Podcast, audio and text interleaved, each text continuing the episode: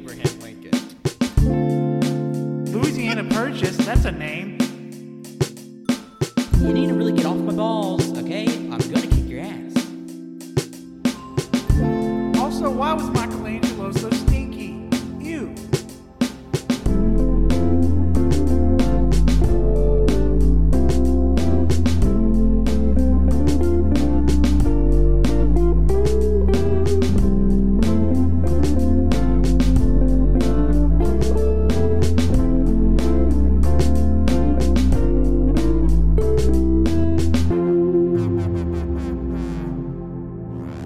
Everybody. Welcome to another edition of AYCH. And this is episode 276. And it's your host, me, your boy, Wenzel. And I'm joined by my other host.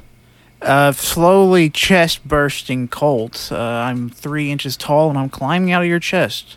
So whenever you feel that knocking in your chest, it's not your heart, it's me, and I'm working my way out. Wow. Uh, yeah. So be careful of that. Uh, watch out. Colt's a little, little goofball like that. He likes to burst out of chest. Um, but yeah, you know, if you've if you've been keeping up, uh, it's just gonna be me and Colt for most of these episodes. Uh, might have a special guest towards the end of the month, but um, Maybe. maybe. Um, you know what? I'll nope, no- tease. I'll tease them. Uh, s- starts with M, ends with Ario. It's you can probably take. Oh, they they might be called Super from time to time. and they might have the third in their name. It's pretty crazy. yeah, so no promises, but we might have a, a guest at the end. But um, yeah, it's just me and Colt. Um, the main lads, uh, JoJo and Pat, they're taking a break, so we're taking over. It's our month. It's our time. But um, this episode, if you uh, if you didn't know from the title, um, it's just gonna be me and Colt. We got together literally yesterday as we're recording it was a Friday, and we were like, let's watch some movies. Um, because earlier in the year we did that. We wa- we got together, just watched some movies that we've been wanting to watch, and uh, it was a fun time.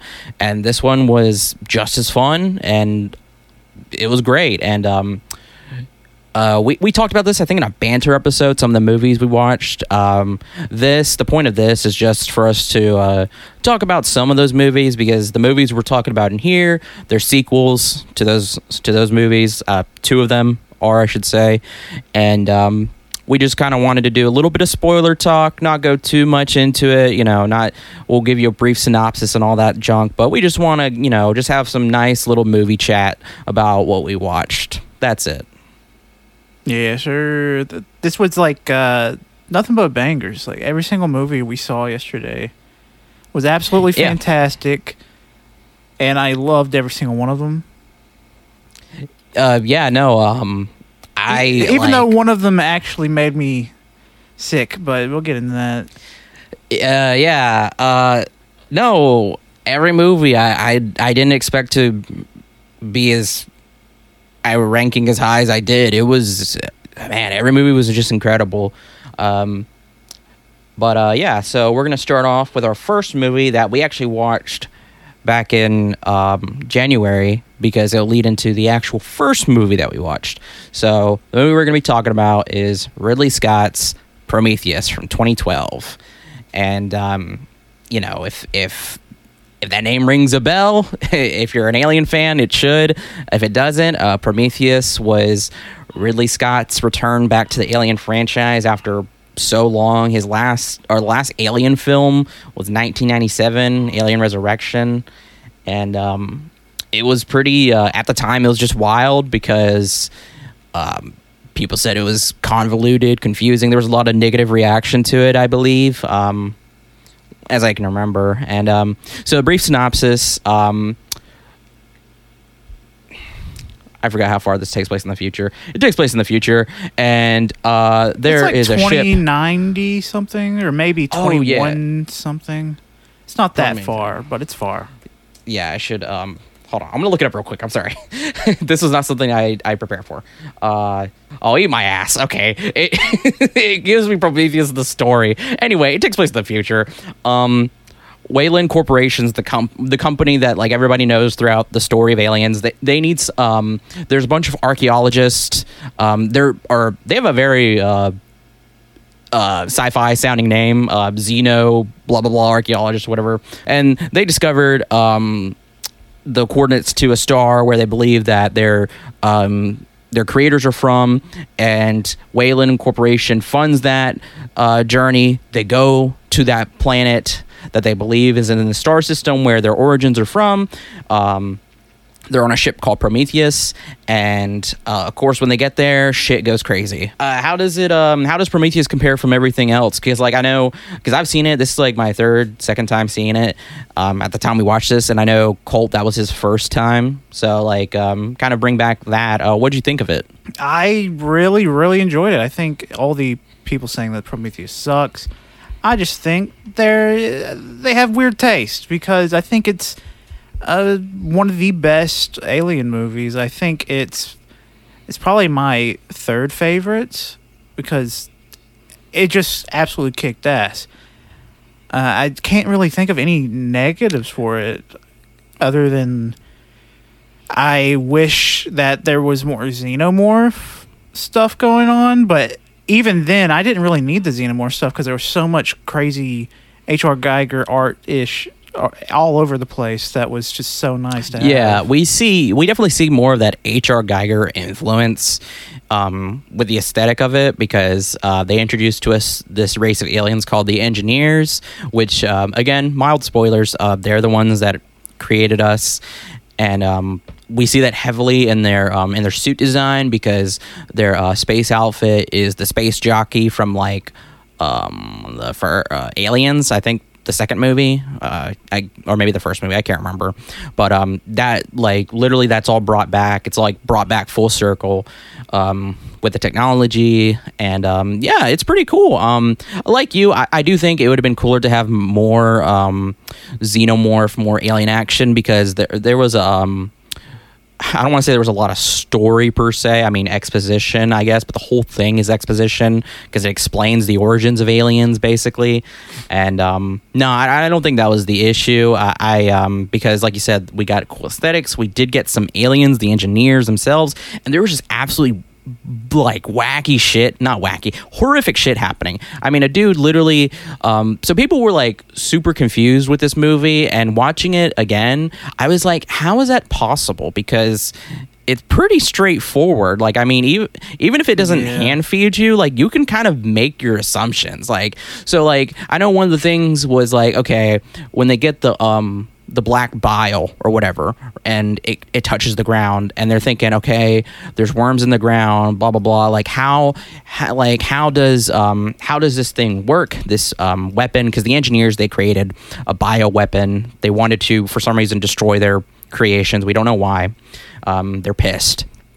And um later uh, two of the guys on the team they get killed. One of them brutally gets killed because he fucking um he gets his arm broken. Like it, it's pretty brutal by a by basically like our um, a very very early um, mutation of the xenomorph, which is the black bile. Um, what we can guess is that it mutates biological life that isn't plant, and what it did is it touched the worms, and the worms became these snake-like, very akin to like a face hugger, and um, oh my gosh it, it was crazy and then one of the guys gets um, turned into a zombie and just kills so many people oh my god it was um, it was wild it was cool and um, Idris Elba's in it Charlize Theron um, they're not the main stars um, Every, no, everybody was good. Um, Michael Fassbender plays an android, David.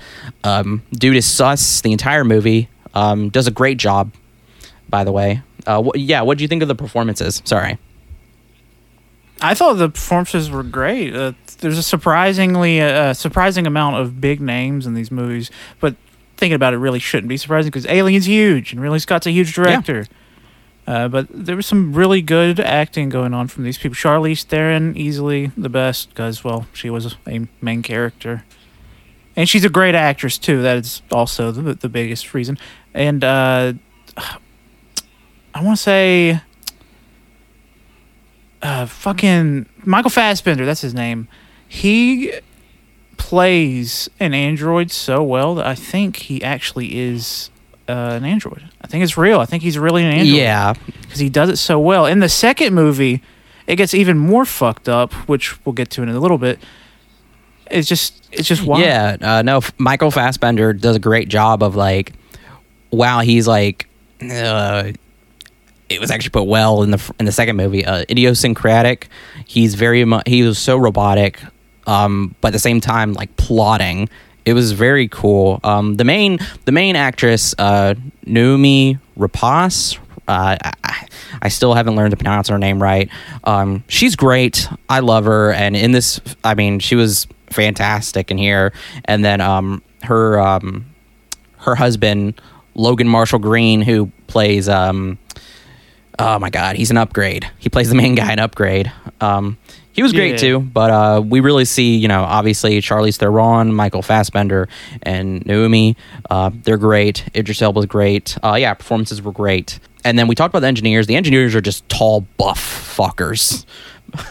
um, that are just violent. they're so violent. shit. Oh my god, it was so fun. It was so fucking funny watching these dudes just beat the fuck out of these people after he Like- woke up. It, it reminds me of uh, waking up Cody uh, whenever he says, like, guys, can you wake me up, please? I, I've set alarms, and if I sleep through these alarms, I'm going to be really mad. But when you wake him up, he gets even angrier and starts he gets so mad. It's so funny. Oh my god that is true. He will literally he i think i mean i'm pretty sure he ripped off jojo's head one time. Like that was crazy. And straight up one punch, knocked yeah because because that's what happened in here. The engineer rips off uh, david's head because he's an android and it was it was wild uh, dude was mad but uh, yeah oh my god the scene where she's having her c-section with the alien that's inside of her um, yeah, that was nasty. Um, yeah. Um, so yeah, and uh, what do we think about the deacon? That that we get that boy at the very end with the after the giant face hugger attacks the engineer. That was a cool scene, I should say. Um, but what do we think about the the little alien reveal at the end? I thought it looked a little funny little fella. I really liked the way he looked. He was a smooth little baby with a tiny little triangle head. It's not like uh, uh, the ones we see in the next movie, which I find a little weird. I don't know if he had like a design want to change or if there's a reason for Yeah. it. Yeah, no, I I uh, I agree. It's weird, but um, it was pretty cool. I mean, we, it's like the proto xenomorph. It doesn't have the same kind of um, mouth inside of a mouth, but it still has that retractable jaw. Um, yeah. So overall, it was a solid film. Um, not as bad as some people say. I mean, it still has a solid rating on Letterboxd of three point two, but um, yeah, no, it, it still holds up after um, ten years. So, uh, what's your what was your rating? Four stars. Absolutely beautiful movie. And Wenzel says it holds up. He means it holds up. The visuals, fantastic. We watched it in 4K. Oh so yeah, dude, that was so gorgeous. Yeah, no, um, the the filming locations and everything, like the the color palette for this film was mostly like blue, gray, but like it was so striking. So none of none of that like beauty was lost. Like especially like with it being as like you know sci-fi as it was. I mean, it felt like it was on another world. Um, it was, And it was. Um, yeah, my my rating's same, four stars. Uh, holds up, still gorgeous. Um, any final thoughts? A great movie. Give it a go. It, uh, technically, you don't need to watch any of the uh, Alien one through four. You can just go straight into Prometheus. I know that sounds crazy, but You- uh, you can. You don't. I mean, you need to can the other ones because just it's a helps. prequel. It helps only for like Easter eggs, really. So Yeah. but yeah, totally. Um, so next film we watched, uh, like I said, this is the sequel basically. Um, still a prequel. Um, it's Alien Covenant from 2017, also directed by Ridley Scott. So it's been uh, five years since the last film, but um, yeah, so brief synopsis. Uh, this takes place 10 years after the first film, and we are seeing a colony ship, the Covenant, with about 2,000 colonists, embryos, and stuff. Uh, there's, a, there's also a crew, and uh, they're separate from the colonists, and they're going to a planet known as Origae 6. Uh, they're going to establish a colony, start a new life. Um, but um, problems happen. Uh, one of the The main character of Prometheus had to sing Country Road and get everyone to distracted. Yeah, so um, there was a transmission that goes out. Um, uh, Dr. Shaw, that was her character's name. She is singing Country Road, and everybody's like, "Oh, we got to go find this person." And they find a planet that's um, close by, and It's- It's in the inha- in the inhabitable zone, uh, so they they missed it. So they're like, "Fuck, we should just go there. It's quicker, and uh, we don't have to go back." yeah, because th- there was a um, there was an accident uh, where they were hit with like a neutrino burst, and it caused like significant damage. Uh, their captain, James Franco, James Franco's in this movie for like a minute, but or a few seconds. he burns He to burns- death. Like he burns to death. So we never like. Oh, we don't. We never see him do anything. It's so. It's kind of funny. Um, James. There's like a 10 second clip of him talking. It was a recording he sent to his wife, and that's it. Yeah. James Franco probably got paid hundreds of thousands of dollars for 10 seconds of uh, burning to death and talking. and uh yeah so they're um so after that happens no like everybody knew the captain everybody was is not sure about this new captain nobody wants to go back to sleep so he relents and they're like all right we're gonna go here and um they go to this planet and i'll go ahead and tell you it's not the same planet from prometheus it's a different planet and um shit gets uh shit gets wild. I should say at the end of Prometheus, the only survivors were Dr. Shaw and David. And um David was just ahead at that yeah. point, too. And uh, I should and Michael Fassbender reprises his role obviously for this movie as David, but he also um he also comes back as another android, Walter, and that that threw us off. Uh the accent that he chose. it, it's not even a real accent. It felt like uh, synthetic, which it's a synthetic man. So it was just like, well, uh, mother, uh, save the pods for me, please. It was really fucked up. It sounded like what a gray, uh, the aliens would. That was really good. Uh, yeah, it sounded synthetic. It sounded robotic. It it was like a combination of like southern, but also kind of like Scottish, Irish, kind of ish. Um, somewhere like English. Um, all of all of that kind of combined into one to make a robotic sound. And at first, it was weird, and it's so funny when he enunciates stuff. But um, you get used to it, so it wasn't too bad. And uh, we we get a little bit more into uh, David's psyche too. We get a little. Um, we get to see him interact He's a freak. yeah, he is a freak. Uh, we find out that later too. Um, we see his interaction with uh, Guy Pearce's character Weyland, the head of the company, and um, yeah, that was interesting. But they go to this planet, and um, shit goes crazy. Um, David's there. Doctor Shaw's not there. Doctor Shaw is actually dead. Um, and we find out Yeah, she. yeah, we find out it's pretty fucking brutal, and um, oh gosh, let me let me think. What else should I put into the synopsis? Um, Uh, David's secretly a fucking mass genocide. yeah. Uh, so the whole point, uh, the reason why David and Doctor Shaw are on this planet because at the end of Prometheus, they get another donut ship and they leave, and uh, Doctor Shaw wants to go and find the engineers and find out why they want to kill them. Um, but David kind of doesn't fucking care. Uh, so David takes it upon himself to kill Dr. Shaw. It's pretty bad. There's even like he like dissects her and experiments on her. It's oof.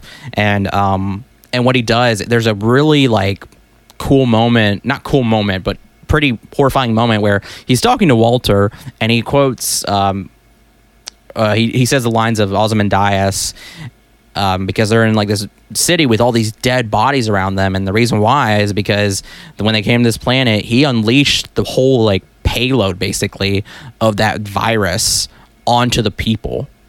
So it was Yeah, it was horrifying. You got to see this entire city turn to ash within minutes. It and not only that, wild. Anything that's not a plant on the planet died after that.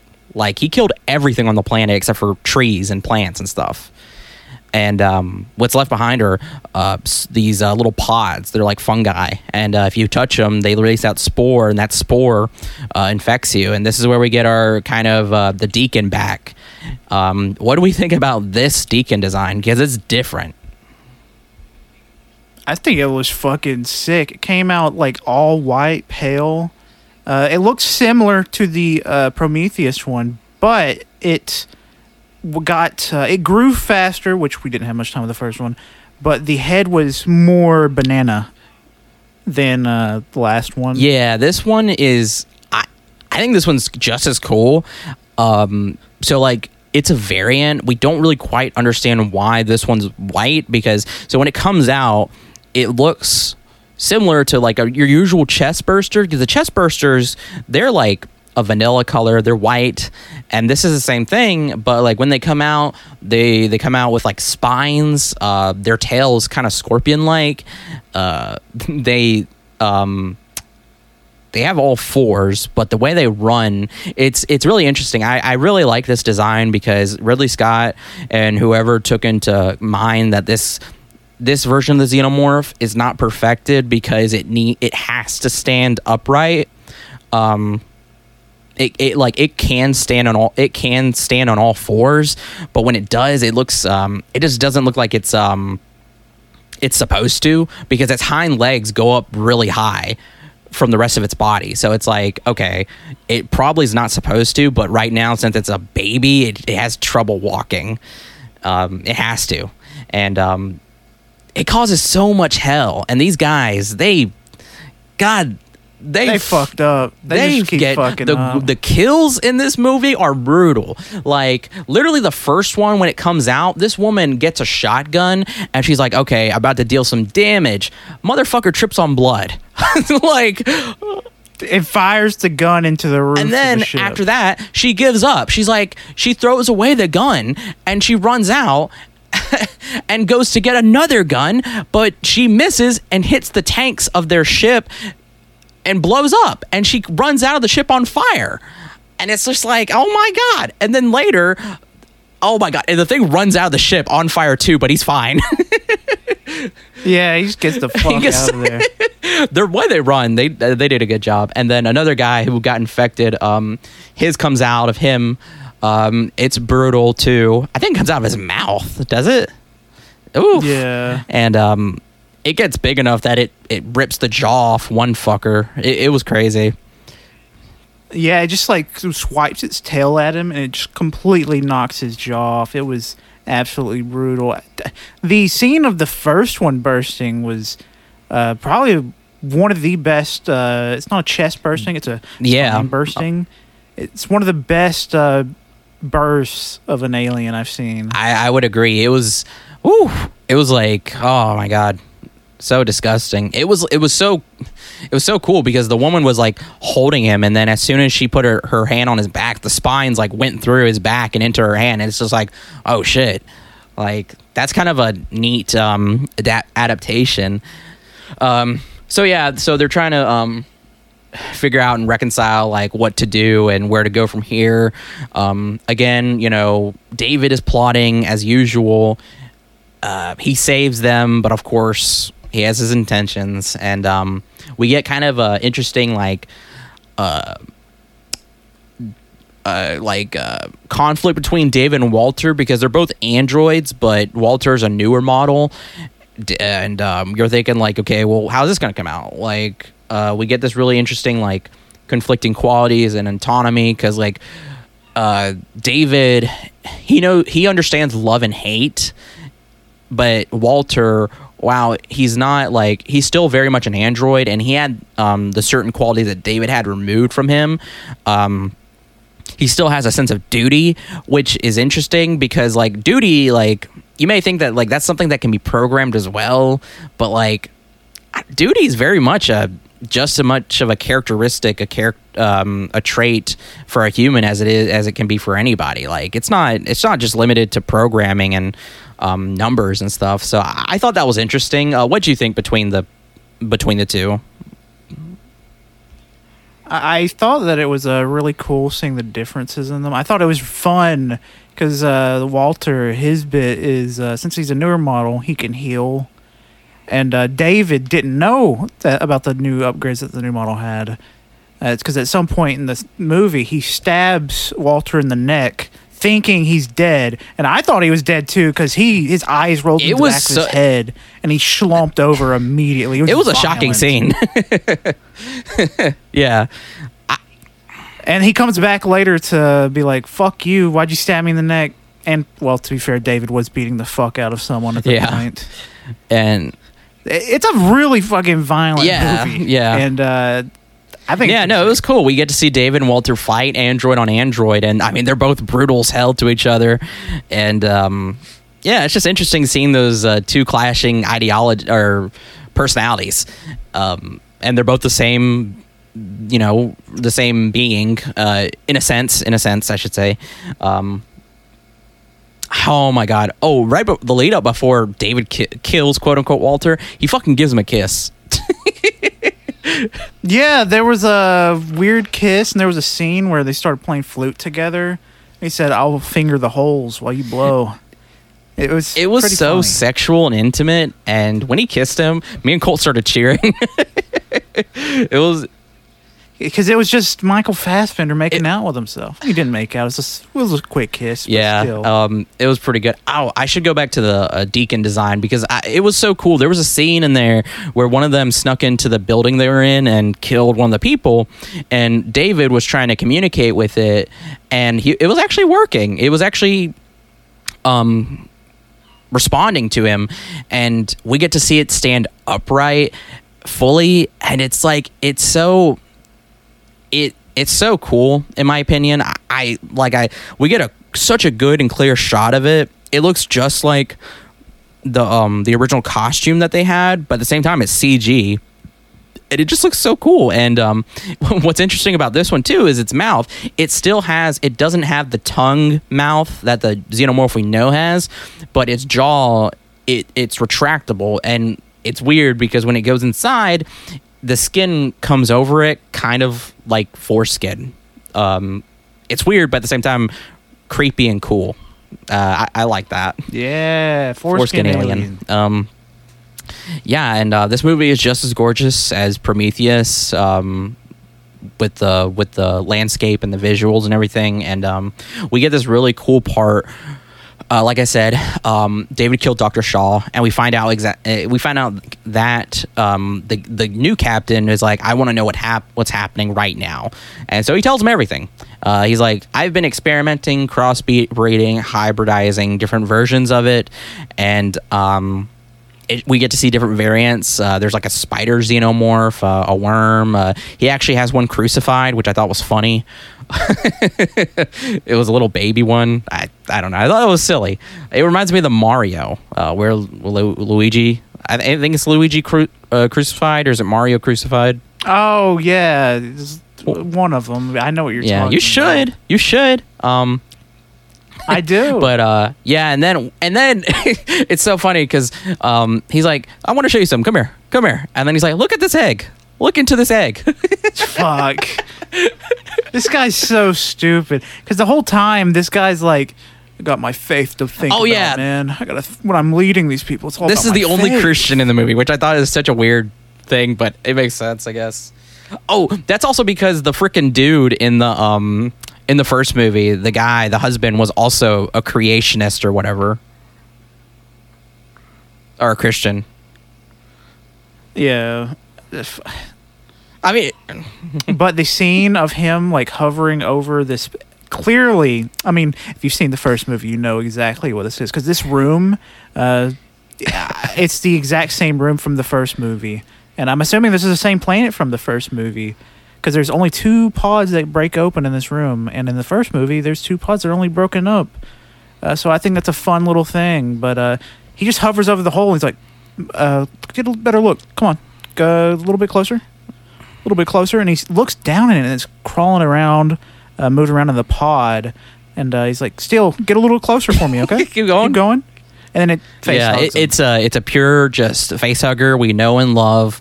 The eggs are the same. Like this is this is the moment where we're like, yeah, this is this is where we're gonna get the OG xenomorph. I mean, Michael uh, David is like the perfect organism. That's what they call the xenomorph, and um, yeah, it, it was uh, it was a cool it it was funny because it was it was stupid, but at the same time it was cool. Um, I don't know if that was a criticism, but like I don't care. I I, I just think it. it I liked I it because if you remember that Rick and Morty episode, literally where they get face hugged, but it's so funny because um the uh the the part where they're where Summer I think is explaining what's hap- what happened. They're literally going up to these eggs, and Summer's like, I-, "I don't think you should look at those eggs." And they're like, "Shut the fuck up, Summer! Look at these cool eggs. They're so shiny, so wet." Yeah. and immediately gets face hugged. And I'm just like, how? anyway, it was awesome, and um, then. Uh, but then it cuts to fucking David throwing rocks at the guy's head, waiting for him to wake up. I thought that was really was- fucking funny. I, I don't. I want to say that's not in the script, and that Michael Fassbender was just throwing. I, rocks I think so too. Like I don't know how anybody could hate this. Like it was so funny, and um, and then we get the we we get the xenomorph pop out. He's he's not a um, it's not a your traditional chest burster. It's not. It's uh, he comes out with all four legs, and um, he's translucent. He's a little creature. He's a cute little baby. It's so funny because like Michael Fassbender does this pose where like he lifts up his hands, and the xenomorph does the same thing, and it's just like, come on, you got to do a Fortnite dance now. You got to do a Fortnite dance. Teach him. Teach the little guy. and um and it was cool. It was it was actually a cool scene because it's a it was just born. It's translucent, just like um like uh any baby uh. Uh, Yeah, every baby. yeah, every no, uh, like uh, you know, um, very early.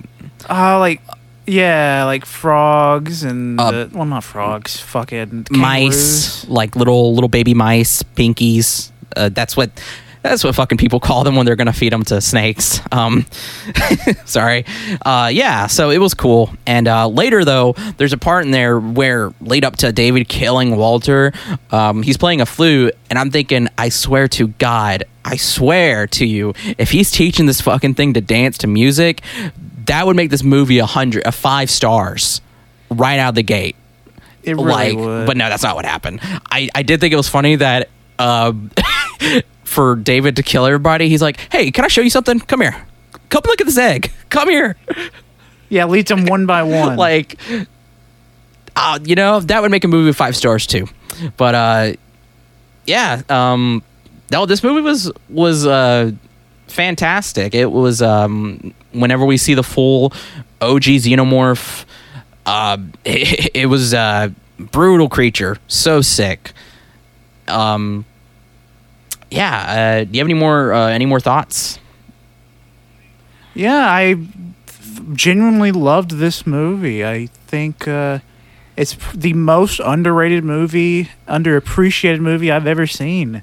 Uh, this scores the reviews that have been released for this movie. I saw this 2.9 on Letterboxd uh, when I first ordered this Blu-ray, or, uh, 4K, like a year ago, and I was like, uh, it's probably not going to be the greatest, but I'm still going to get it because I loved Alien, and uh, it ended up being my second favorite Alien movie just because it was so good, so beautiful, and I just can't understand any of the hatred this movie or the, gets. It's it's just great. Yeah, absolutely. Uh, so like we got to address that. Sorry. Um, 2.9 on Letterboxd, absolutely just insane. I remember when it first came out, hearing about how like people did not like it, and um, I after watching it, I don't understand. It was a good fucking movie. I do. I'm looking at reviews now. I do think it's funny. One person was like, "You blow, I do the fingering," is an actual thing Michael Fassbender said, and I'm like, "Yeah, it's fucking great. It's so I don't know it." Um, People don't understand charming, like fun stuff. They they only want one uh, kind of like a serious movie the whole way through.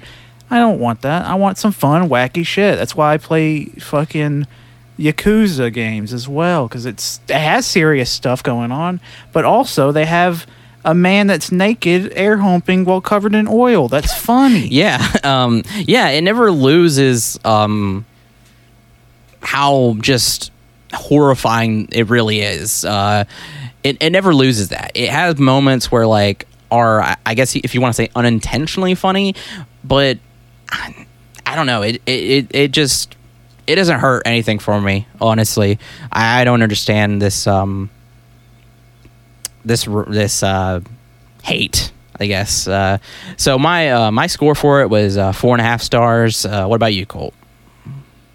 Four and a half stars. Fantastic yeah. movie. So we start off incredibly, but um, yeah. So on to the next one. Uh, next movie we watched um was Punch Drunk Love. comes came out in 2002, directed by Paul Thomas Anderson. Um, why don't you do the synopsis for this, Colt? Uh, this movie's fucking crazy, dude. Adam Sandler plays a guy named Barry, and uh, I'm assuming he has some kind of autism or something because he has a hard time communicating with people. Uh, he's just all around doing uh, things that people with autism can struggle with sometimes. And uh, he's not very clear. He's not very good at communicating with these people. And it can be frustrating and very anxiety inducing to watch as uh, this man fumbles about. But anyways barry the start of this movie uh this is we're not going to go through beat by beat but the start of the movie just has a massive car crash and i forgot to bring that up yesterday what was that about what was the point of the car flipping so violently and why d- did the piano get dropped off i'm so confused about those two parts it feels like it's not connected. I'm gonna go ahead and tell you, all. Colt, I didn't look that up before this, so I don't know. I I forgot That's about fair. it because it happens literally in the beginning of the movie and is like never, almost never just again except for once, and it's when uh, Barry is mumbling, and it and never addressed again. Uh, oh gosh, what is it called? It's a it's not a piano. It's a um. Harmoph- Harmonium? thing, harmophone, harmonium. That's it. Uh, f- but uh, Barry, Yeah. uh, he's very awkward, and his sisters, they're very, very mean sisters. They uh, there was a scene with him uh, going over to, for a dinner, and uh, they kept telling the story about like, oh, when we were little, he's holding a hammer, uh, and then uh, when we pointed at him, saying, "Why you got the hammer, gay boy? Weird gay boy." And all the sisters, he has seven of them, uh, kept calling him gay boy, and he threw the hammer through Yeah. the window. And uh, they kept bringing it up. They always bring up little gay boy, and uh, he proceeds to smash the windows out in that house because uh, he does struggle with anger issues, and it pops up a lot throughout this movie, and uh, pretty cool ways, but in other funny Yeah. ways uh, to the to the viewer. Yeah, um, I on the um on the Letterboxd page it just says uh, socially awkward, and he's a volatile small business owner, and um, Which not really go. It doesn't go into depth on his business, but I'm assuming it's toiletries, 'cause he's got Plungers. plungers, and loofahs. I don't know. Uh, kind of gimmicky, I, I think, because like they're selling them to uh, hotels in Las Vegas. Yeah, Yes, But, um, yes. and he kept fucking lying. He kept lying. Whole movie. He kept saying these little white And- lies, and it was killing me. yeah, dude. Uh, oh my gosh. Yeah, dude. Dude is um. I don't even know, like, because like, like I mean, like Colt said, uh, dude has like anger issues, and um, seeing that, um, because like that that moment that he was talking about, he, he really has a problem in that moment because they keep telling him like, why'd you throw the hammer through the window? And he's like, I don't, I don't remember that, and it's it's you know you feel bad for him because you know why he doesn't remember is because he he um he was so angry that he just blacked out basically like and no, I saw it as like he just didn't want to oh talk. yeah that's about true it. too. He, he just didn't want to talk about it that's true. Um and um and I mean he does the same thing again except for three windows. And uh, oh god there's a brutal there's another there's a brutal scene where he's talking to a guy one of the husbands. He's he was like hey you're a doctor. Um he was like can can you help me? And it was so sad because he because he was like sometimes I hate myself and sometimes I cry a lot and the guy's like I'm a dentist It was so fucking. it was so sad um oh man Immediately starts crying in front of him. Fuck me, dude. It's really sad. Uh, but he eventually, f- uh, this girl that he met at the beginning of the movie, uh, secretly tr- came to meet him. It's his one of his sister's co-workers, and uh, that's going to be the love interest for him. Uh, she's also weird and quirky as well, very spontaneous. Um, and uh, she kind of just gave him uh, her car keys, tr- trusting him to make sure to get it to the shop. yeah, uh, and she didn't really park it in a parking spot. She just kind of pulled up in the entire little roadway and just said, "I." And then we find out later that the only reason why she did that was having an opportunity to talk to him. Yeah, so I don't know how she got anywhere else after that. Yeah, um this movie was just it was it was just as stressful and anxiety inducing as Uncut Gems. Um got the same exact vibes. I don't know what it is about Adam Sandler, but he just loves to do that to us, I guess. Um yeah, he's a very good uh, actor when he's serious. When he is serious only. I will say. I, I looked up because I was curious about like stuff about this film. Um, we we watched this through um, JoJo's um, Criterion Blu-ray, and uh, I meant to read the, the little pamphlet inside, but I, I just never got around to it. Um, because I'm very interested in this movie. We love Paul Thomas Anderson's uh, work so far. Um, and uh, we were very much wanting to watch this and see something Adam Sandler in another role. Um, because like Colt said, you know, we, we don't see him in much uh, serious roles. And uh, I thought it was interesting. I was reading this article about it about um, Paul Thomas Anderson when he when he saw Adam Sandler.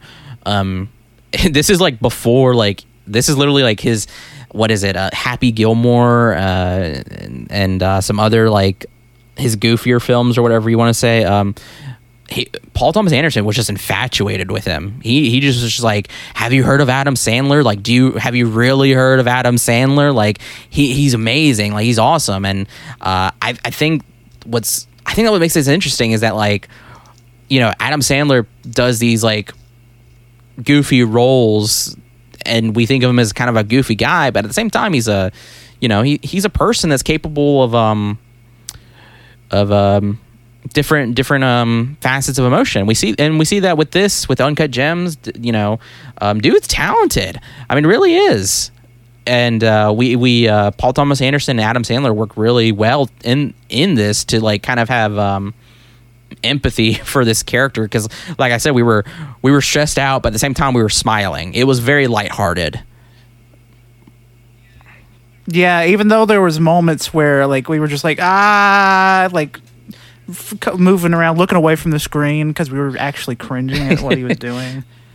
Uh, he bought so many pudding cups for flying miles. I, I looked it up he apparently bought like three thousand dollars worth of pudding yeah, that's another thing. I don't know how he had the money to do all of this. Whenever he seemed to be uh, complaining about not having money, but that could have just been him not wanting to give money. Yeah he know. so like what really starts the film off i guess is um he he, he calls a phone sex line and um he uh he- he sadly gives them his social security number and he eh, they're trying to extort him but he cancels his credit card and he just does not want to give money.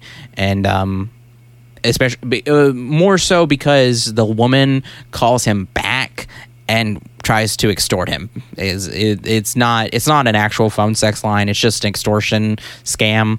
And uh, philip seymour hoffman runs this and it was really really surprising uh, Yeah, he's barely in the movie, but when he's in it, he's he's pretty good.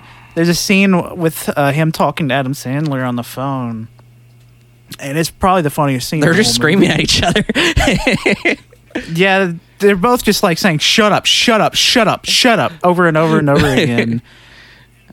And then Adam Sandler eventually says, "I'm uh, go fuck yourself." did you just tell me Uh, to go fuck said- and then- myself? Uh, yeah, go fuck yourself. you're dead that's that's it. That's how That's that conversation ends. It was it was so funny because they're both volatile characters. They're both angry but like i guess you can say one of them i mean uh, barry is awkward and then this other guy is not. I, I guess if you want to say that No, he just seemed like a bundle of anger. I mean, even when he was picking up the phone to answer, there was a scene where uh, it's like, "Who is this?" And uh, right as he says it, he like takes the phone and acts like he wanted to throw it.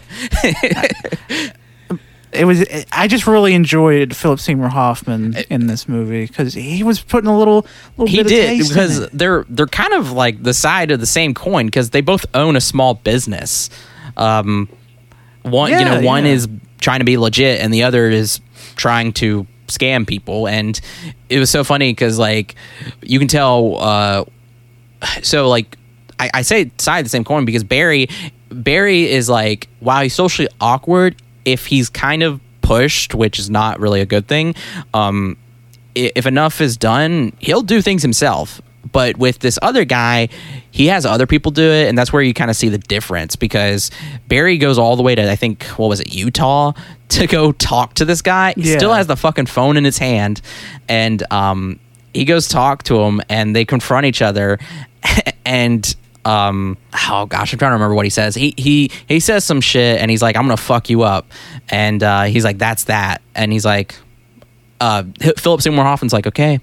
So they leave it at that no more you know conflict or anything and as adam sandler's walking out he comes over and he says uh you can go fuck yourself or something you pervert and then adam sandler like turns around and is, is like going to run back to beat the shit out of him. He's like, "That's that," and walks away.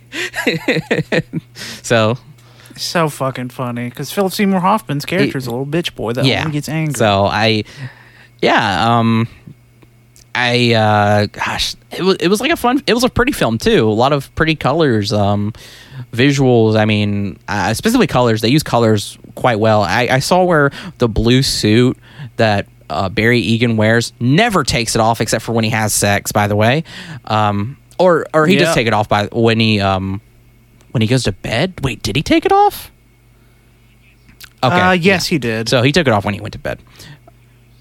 You know he's stinky though. He's got to be stinking. But um, bad. yeah, no, he, he has that suit on for like several days at a time, and um, yeah, the blue uh, the blue's a reference to some other film or some other character somewhere. But um, yeah, we uh, and uh, Philip Seymour Hoffman. There's a moment where there's a there's red on top of blue, and um, we know exactly the red represents that side, and the blue represents um, Barry's side, and I thought that was pretty cool. That little clash of color right there. Um, yeah, I think this film was um, was a was a fun time. I um, because again I was looking up some stuff about it, and Paul Thomas Anderson was like, uh, it has this kind of you know if people don't see it as funny, you know uh, he he has his own kind of like personal sense of humor in it. Um, he um, I was reading through it, and it was like while Adam Sandler was being, you know, serious, at the same time he was having having him be like still his usual kind of goofy self, but in a um in a different way. And uh, I, I thought that was beautiful. I, I thought that was great. You have any you have any thoughts? Uh, Sorry. I, I talked a lot. No, I I was just trying to think of anything else really. Uh, I think Barry uh, is a weird dude, buying a lot of pudding. Buying a lot of pudding. I think the scene where uh, he just beats the fuck out of the Oh people yeah, with the crowbar, not that crowbar, or the whatever. yeah, tire, tire iron. iron was pretty sick. Yeah, no, that was sick. Yeah. Other than that, it was a fun oh, movie. The scene where they were in the store buying the pudding and he was dancing because they were buying so much fucking pudding. okay, that, was pretty good, too. Uh, yeah, it was a good movie. It was fun. Uh, thank you, JoJo, for your recommendation on that. yeah, I fucking hated it. What was uh, what was your score? Four stars. I gave it four and a half. Um, I had a good time. Uh, Paul Thomas Anderson's good. Uh, I still fucking hate licorice pizza. Yep. Uh, nothing's gonna change uh, my feelings about that movie. Don't have someone kiss a kid. That's my only thing. Please. Yes, sir. But um, yeah. So on to the next film. So uh, cut this part out, obviously. Um, all right. Anyway, uh, next up, Trainspotting, 1996, directed by Danny Boyle. Uh, this takes place in Scotland. Um, we have a bunch of four friends who are a bunch of addicts, heroin addicts, um, except for Begbie. Begbie doesn't do heroin, I don't think. Um, I'm not sure. I, I, he just he has does have problems, problems though. Anyway, uh, Ewan McGregor is one of them. He plays Mark Renton. His nickname is Rent Boy. Um, wow, I forgot their names now. Uh, we have Sick Boy. Uh, Spud. Spud is uh, Danny Murphy, played by Ewen Bremner. Uh, Jonny Lee Miller plays Simon Sick Boy Williamson, and then Robert Carlyle plays Francis Franco Begbie. And um, they're just kind of um, this takes place in Edinburgh, and uh, we're just kind of seeing like the drug scene there and um, their their schemes and all the kind of antics they get up to, basically to get more drugs. Yeah, it was uh, pretty fucking brutal. Uh, it was crazy. I, I genuinely felt like I was watching Obi Wan Kenobi do heroin. It was pretty fucking crazy. yeah, this was uh man, this is Ewan McGregor before Obi-Wan Kenobi and it's like it's so weird because he's so young. He's so young. He's uh, he's very so skinny. He, very he's very like skinny. a he's a uh, a twink. That's what he looks like. Can I say that? It's just I don't know. Yes, you can. I just don't know what I can't. I don't know the qualifications. He- He's like a he, he yeah, he's a little punk uh, punk Scottish boy, but he's an adult. Yeah, with uh, terrible drug problems. Every single one in this movie, uh, the drug problems are really rough. There's scenes where he's trying to get off the drugs, and uh, they're showing a lot of the realities of uh, if you do these things, uh, this is what you're gonna have to deal with. Uh, the scene of him. Uh, trying to get off drugs is probably one of my favorites in the entire movie. It's one of the few that I've seen, like comedies and other things, parody with the baby on the roof and Oh stuff. Oh man, yeah, that was that was rough. I, it, it, it, Yeah, it was funny. pretty um, it, it was funny because the baby that was that was a wacky thing, but it was rough because uh, so like the baby is uh, they're they're literally high on heroin, and um, uh, literally a baby dies. It was pretty bad. yeah, the baby stopped breathing. I think it, it was it fell on its not fell. It slept on its face maybe or something like that. I can't remember. Um, yeah, it was. Um, uh, you know, it was. Uh, it starts off with that uh thing in the very beginning. It's uh the monologue I think with uh Ewan McGregor. He's uh talking about uh like choosing life or whatever. Um, all the different thing. Like, do you you know? Uh, and then it was like cool at the end whenever he repeats the same stuff. But he's like, yeah, I want all of that shit because I don't want to be doing drugs. Uh, ah, gosh, I, I'm. I'm trying to think what to say because like it, it's it's really a rough movie because like we see like we see a we see downfalls we see uh, people you know trying to um, get clean and um, so much crime and then we you know we have the character Begbie who's just it's so stressful watching him dude's so fucking angry Yeah, he's a loose cannon. He just flies off the handle at every single thing. There's a scene of him uh, drinking on a second f- floor of a bar, and when he finishes, he throws his cup or mug over the uh, railing behind him. It smashes a girl in the head. She's covered in blood, and he comes down and says, "Which one of you fucks?" He says, uh, "Cunt," and then through that, you're not leaving until we find out who did it. Even though he was the one that smashed the. but it was funny that was legit that was actually really funny because It was. i mean just him walking down they're like who did this yeah uh, but besides that though i mean we're talking about like he he literally knifes a guy because he he looked at him weird um yeah dude dude sucks dude's terrible Yeah, it, it's. I found it crazy. I, I messaged Winslow at like 3 a.m. last night. The actor that plays him is the father, the main dad in 28 Weeks Later, which I thought was pretty crazy. Because uh, when I think of him, I think of a kind, loving person until he got infected and he stabbed his wife's eyes out with his thumbs. I, I just not Begbie at all. Yeah. Uh complete like just opposite. And um we see um oh man, I guess we'll go say it like the one of the negatives about this film that I I, I just uh, Oh, we, me and yeah. Colt hated, you know, again spoilers. Um he uh Mark Renton's character or Ewan McGregor's Mark Renton um he he he's horny. He's looking for some uh, a girl t- to uh, have sex with at a club or whatever, and he finds and he finds a girl, and they go do that. We get like a very explicit scene, and come to find out the morning after, she's a 15 year old girl. After he shits the bed, though, he does he doesn't. shit the bed. Yeah, he does. No, that's Spud. Spud shits the bed and throws the poop on his Yeah. mom's face. Not his mom, his right, girlfriend's bad. mom, and his Okay, girlfriend's that- dad, right. and his girlfriend, and himself. It's It's, so disgusting. movie. Um, yeah. Uh, so we find that out. I, it was like really, uh, and then the girl later tries to basically extort him into being um, her boyfriend or her lover. Um, Yeah, he's not into it. He doesn't want to. Uh, he he did. If she- he knew she was 16, hopefully he wouldn't have done it because uh, he seemed like he was really mad after the fact. yeah. But I don't think that should have been in the movie in the I first don't place. think that should have been like. Uh, um, actress was 19, um, still a teenager. That's still kind of weird, but yeah. So yeah, that was weird. We get to see Ewan McGregor's penis.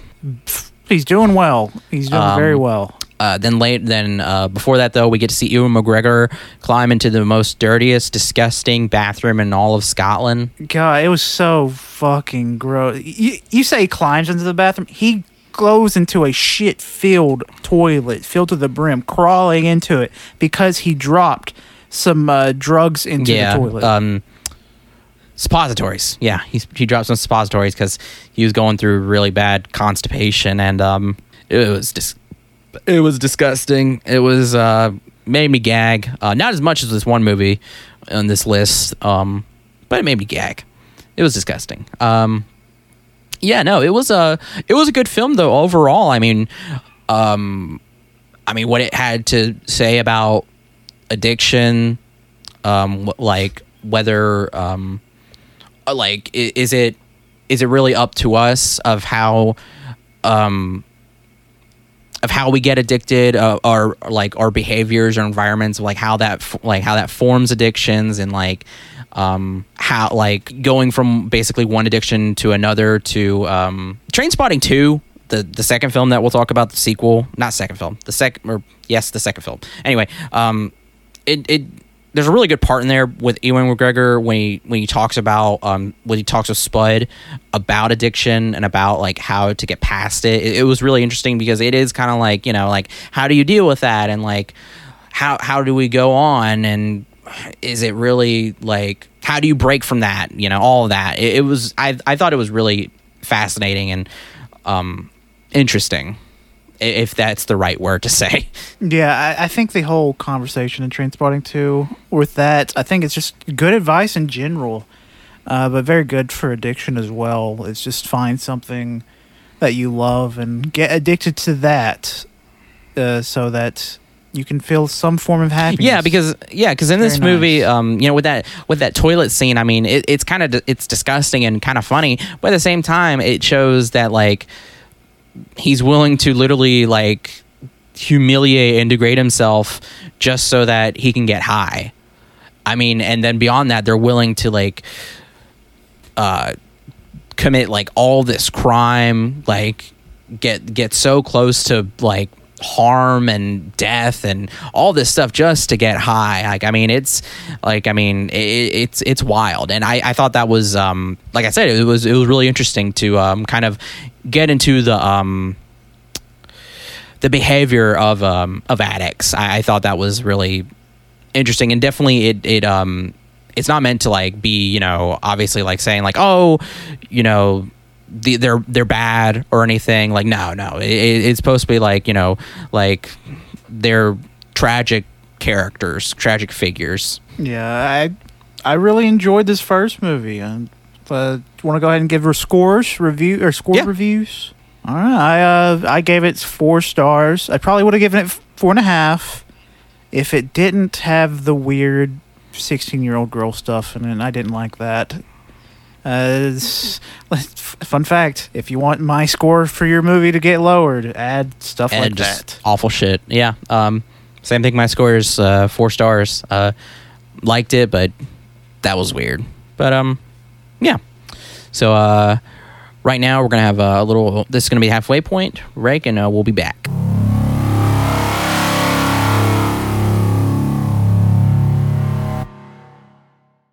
All right we are back what Nothing.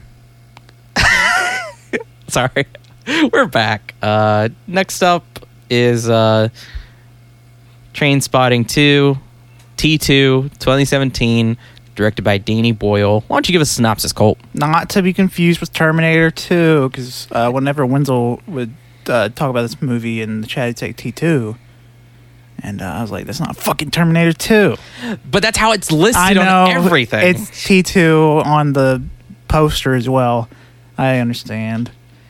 But anyways, this Trainspotting 2, it's the sequel to the first movie known as Trainspotting 1996. We just talked about it. I don't know if you know that. But uh, it takes place 20 years in the future, and uh, it actually is 20 years later in real time, uh, considering the time frames they recorded it and uh, it just shows the uh, after the events of Trainspotting it uh, it's ewan mcgregor uh, coming back to scotland just to see uh, how the gang's doing after he betrayed them and uh, Yeah. they're not super friendly uh, considering he we didn't bring it up but in the last uh, time they met they uh, uh, sold a lot of heroin i think and uh, Yep. Ewan McGregor pretty much took that money and ran with it, except he left four thousand dollars with Spud. uh, no, it's 4,000 pounds. Get it Ah, right. fuck, that's right. My bad. Shit. fuck. yeah, he. yeah, he uh, he stole sixteen thousand pounds, and um, he felt bad for Spud. Um, so he left him four thousand pounds, and Spud never said anything. Um, honestly, I you know I was I kind of agreed with him because I was like these like Sick Boy and Begbie. When you watch this movie, they suck. They're real bad people.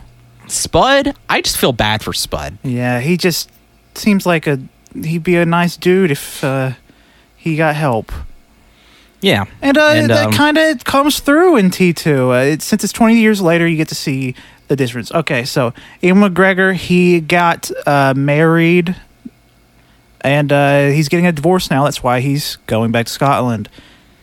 And uh, Spud, he uh, he got clean. He had a, a wife, not a wife, a girlfriend and uh, stepsonish, and uh, they divorced. No, uh, no, that's his actual. That's his ex-wife, and Oh. his and his son. That's his actual son. Oh, Um, yeah, because that's the same woman from the first movie. oh, okay. Shoot. Okay, damn. I totally forgot about her. Yeah, Well, Gail.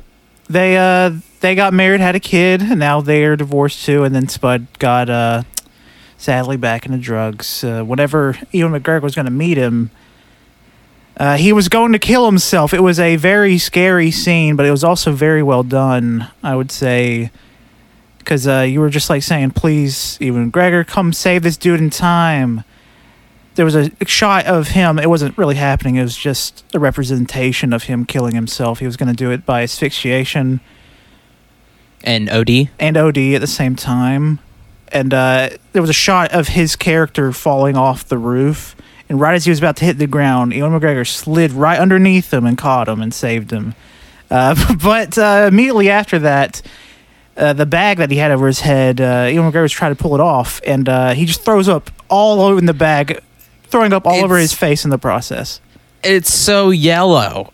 Oh, oh, God! It was so disgusting. Just Oh, showing man. how disgusting uh, drug addiction can be, because uh, God, that was fucking disgusting. Yeah. Um. I mean, hell, like that. Literally in the first movie, Spud literally shat on himself in the bed. Yeah, he did. Like that's oh god, so disgusting. Um yeah, it was um it was so sad because Spud like uh he he just he tried and tried and tried to um to be by his family's side, but he felt he just felt like he was a failure and all of that was kind of just building and building until finally he was like it'd be better if I was gone and he even writes a note. It's really it's really really sad and um yeah. He's and, just uh, but- abused by uh, the whole of the gang, really. I mean, He- the he- I nice mean, he- one yeah. is Ewan McGregor because he cares for him. Yeah, I mean, he yeah, he's um he's abused by the gang and I mean kind of and by the system too. I mean, there's literally a whole thing where he was talking about how he was late and it was just this string of events where he was like he was late for this, now he's in trouble. Then he was late for this because he got in trouble. But then because he got in trouble again, he was late for this and he got in trouble and then it was so on and so on and so on and it's just like I mean and that happens. That happens. I mean, so like system can be like unforgiving. And, uh, he was fucking late because uh, it was a daylight savings time or whatever they call it in over there. Uh, he just didn't know it existed, so he had his clock set normally. He didn't set it uh, forward or backwards.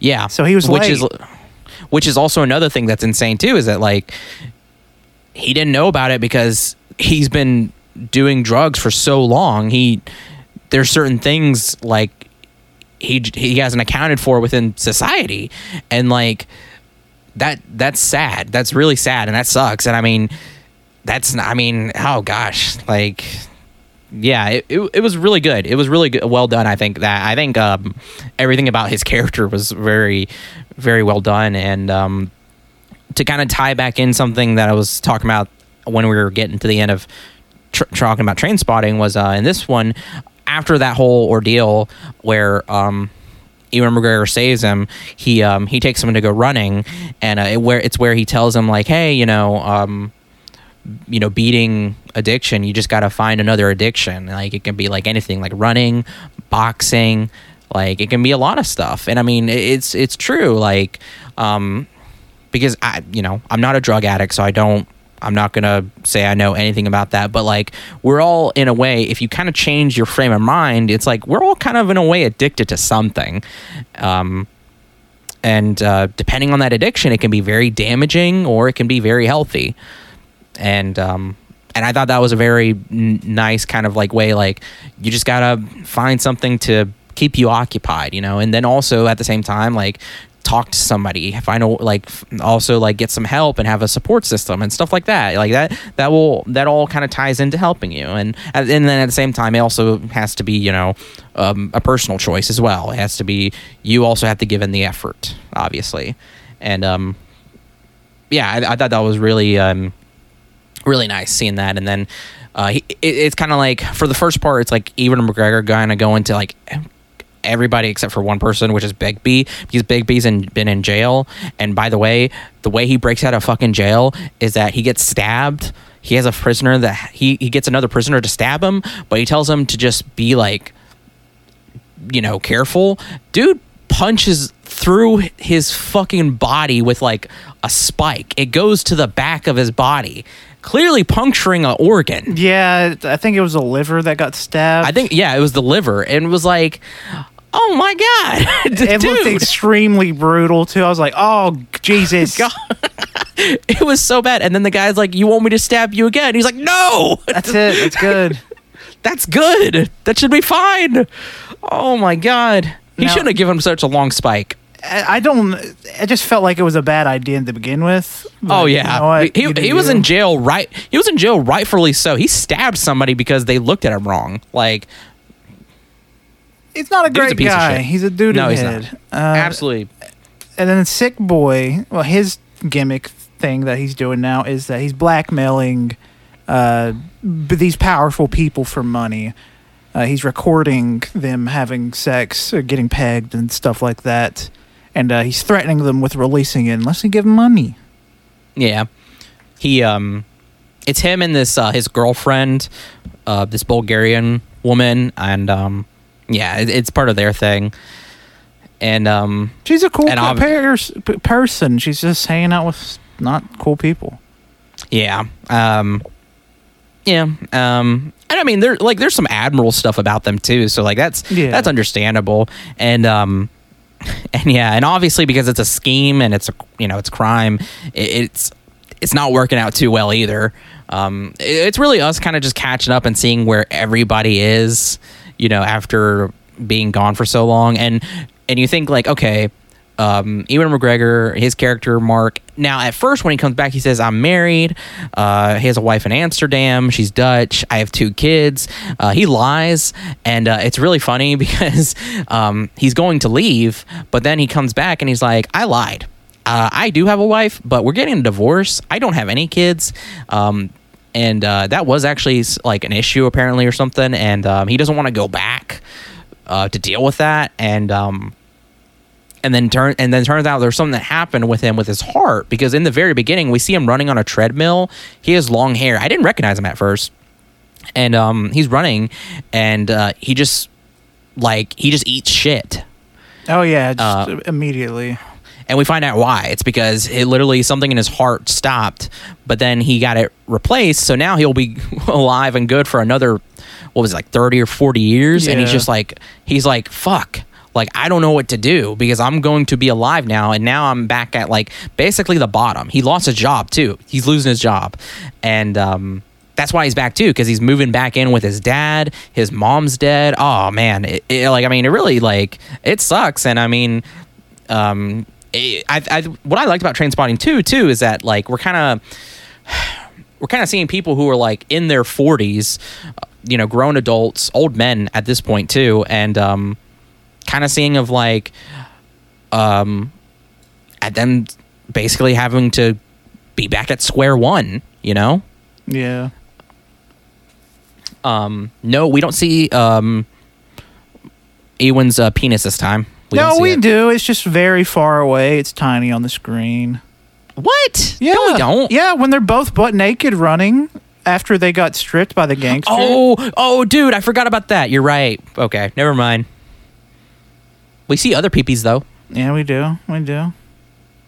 Um, we see a guy get pegged.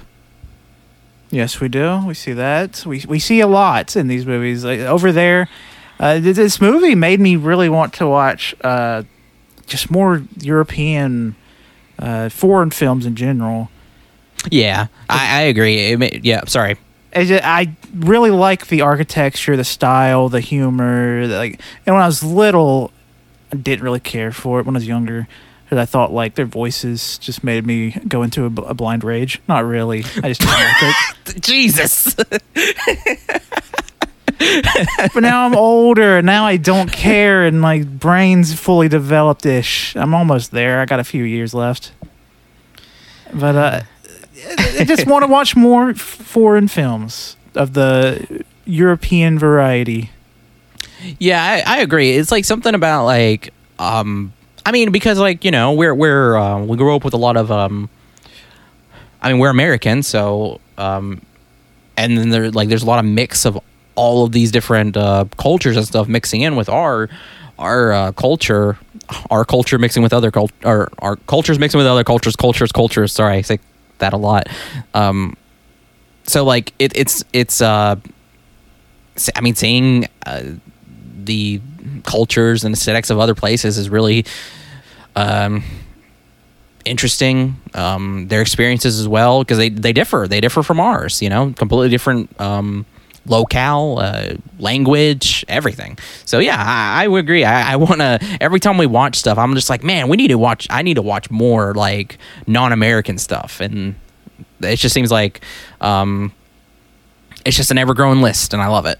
Um, yeah, uh, how do we say this holds up from its uh, the first film? I think it's actually better. They don't have a weird underage thing going on with it either. I thought it was a genuinely a better movie as well. I think it's one of the best uh, sequels after so long, uh, similar to how Top Gun and Top Gun Maverick are. Yeah. Uh, they made the sequel better than the first, and I think that's really cool. Yeah, I uh, completely agree. I it deals with the same things. I mean, they're still relevant. Um, it deals with even more. Um, it was fantastic. I, I really I, I loved it. It was great, and um, we get we get to see the disgusting bathroom again as well, but this time in a more um, renovated upbeat upbeat club, I would say, but it's still there. Um, it was really interesting too because uh, we liked we liked this a lot. Where whenever we would um, the characters were basically like reminiscing or going down memory lane, they would see the kind of shots or scenes from the first movie being. Um, what's the word? It's like uh, superimposed or whatever upon like where it, it happened, uh, the uh, the road or the street or wherever, and um and then we get to see also too the architecture of like what's been renovated, what's been destroyed. You know, it was it it it's changed so much. It's crazy. Like I've Aw, only man. been alive for 23 years, so I can't really have that feeling yet of just time eroding. I mean, I guess I kind of can, but I just I was telling Wenzel yesterday, like the people that watched this movie that were fully grown people in the 1996 watching this one when it released, I bet that was pretty surreal to watch all these actors just age before their eyes and just see all the things that have changed since then. Uh, it's Yeah. just something about time and aging that's just scary to me, and it's just something to look forward to, but not really at the same time. Because I do, I do like to see the progress of time, but it's also scary.